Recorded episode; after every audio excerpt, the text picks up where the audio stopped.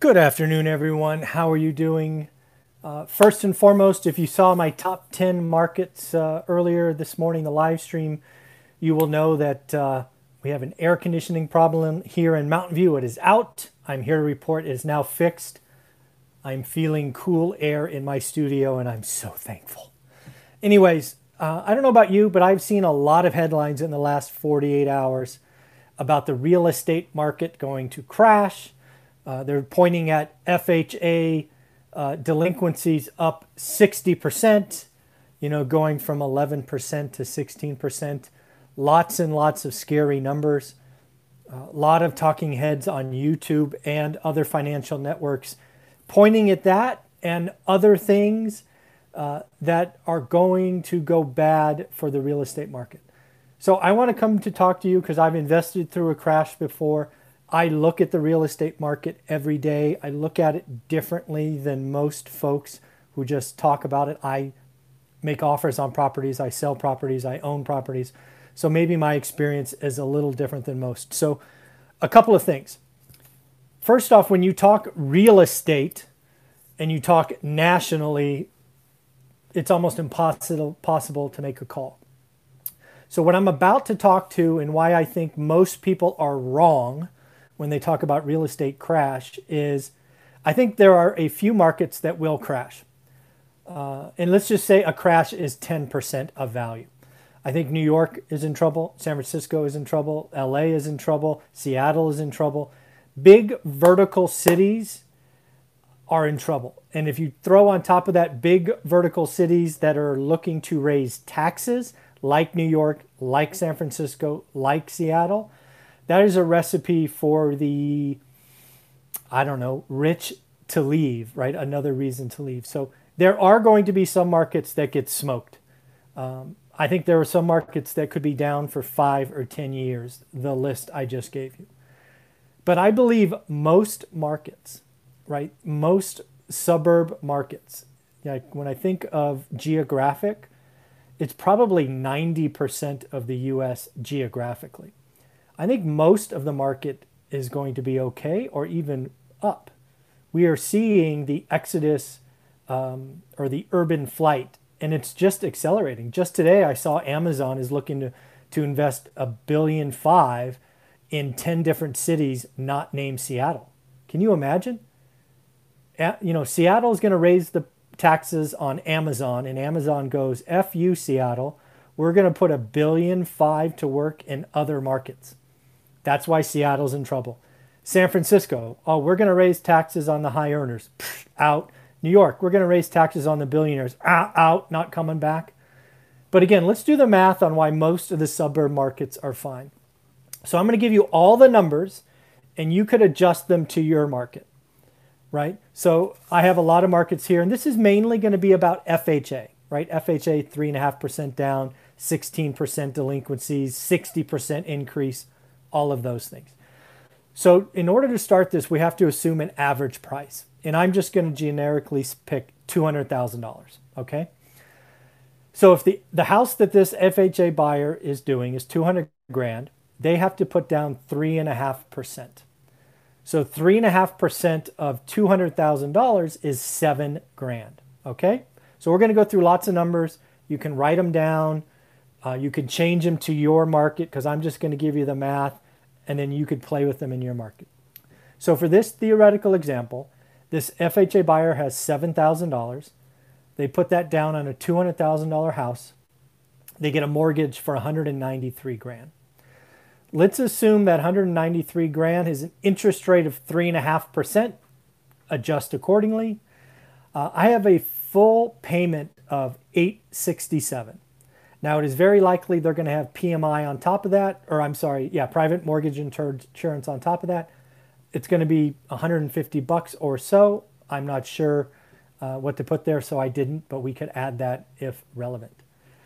Um, let's assume that the average FHA buyer that is now delinquent or in trouble has had that loan for two years.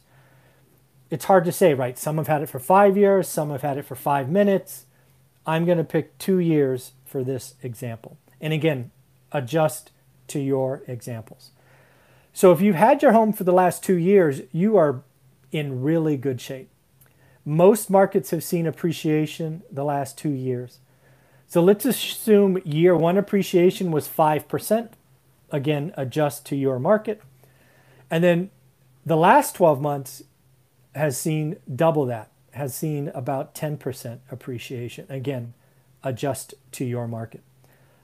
So if that is true, let's do the math on that. The first purchase was $200,000, so 5% appreciation on that is 10 grand. That house is now worth uh, 210. And then the second year was 10% appreciation or an extra 21 grand. So that 200k house after year 1 and then year 2 is now worth $231,000. We are about to see why all of these delinquencies will not cause price deterioration because the owners have equity. That's the magic. That's what happened last time that smoked a lot of people out of the market is they didn't have equity. So why sell? Right? They had no equity, so they just sat on their hands and let the system go through and 6, 9, 12, 15 months later they were kicked out. Trust me, if you have no income, but you have 10 grand or 15 grand sitting in your house, you'll sell. You'd be like, I'm gone. I'll take the 10 grand and, and move somewhere. So let's do the math. So the house is worth 231, right? Because we've had it for two years. Again, adjust accordingly. Uh, let's assume the loan balance is still 193, even though you've had it two years. It might be 192 or 191, but let's just assume it's still 193. Let's assume you have 7% selling cost, which is 6% uh, realtor commissions and then a thousand bucks in other fees. Again, adjust accordingly. If you want it to be five, make it five. You want it to be eight, make it eight. I assumed seven. So 7% selling fees on 231 grand is $16,170. And then we also have to include six months of non payment. Again, I assumed six months. If you want to assume a year, assume a year. I assumed six months. So six months of non payment is $867 the mortgage payment times six, which is $5,202. So there's all your fees. So if we subtract $231,000, which is going to be their sale price, minus their loan balance of 193, minus their transaction cost of 16,170, minus their 6 months of no payments of $5,202, you know what they're left with? They're left with 16,628 bucks. And oh by the way, let's not forget they only put $7,000 down. They doubled their money. They more than doubled their money. Again, lots of assumptions. You have to make assumptions when you're doing this uh, across the US. But most suburban markets have seen nice appreciation in the last two years. You assume a purchase price of 200, you assume some appreciation. Most folks are not only going to get their original 7 grand back after transaction cost, after late payments, after paying off their loan. That's what's different this time. The reason you have a short sale is you have no equity. You cannot have a short sell if the owner is going to walk away with 16 grand. They will stick a sign in the ground fast. That's what is different. These people that are screaming, and I see them on YouTube, I don't know how my channel gets them, but they're coming up in my feed. Market's going to crash, FHA loans, this, that, the other thing. Folks, this time is different. The Fed and the Treasury have created a forbearance period. The market is hot. All this inventory is not there. So that it's just appreciating. And then when you have to sell them one at a time, it's not going to flood the market. It's a very different game. Now, if you're in New York, I wish you luck. If you're in San Francisco, I wish you luck. In LA and Seattle, vertical cities in trouble. Vertical cities raising taxes, oh, killer. So, in the end, I think as long as most suburban markets have a low supply, low supply like Fresno at one month, it doesn't matter if they have 400 FHA buyers that are in trouble. That stuff will get absorbed in a minute, and those people will have equity. They'll take the seven grand they put down and walk away with 16. That's a win. They can take the 16 and move somewhere else. So trust me, this this this time is different. This is not set up to have short sales and foreclosures. At least not in most of the geographic US. Some of these cities are going to experience pain like they've never had before. There will be jumbo loans in these big cities that go bad. It's going to happen, but most of the US is going to be okay. So if you like these kind of videos, you like this math, you like the logic, do me a favor, hit subscribe, hit thumbs up. I appreciate all the love.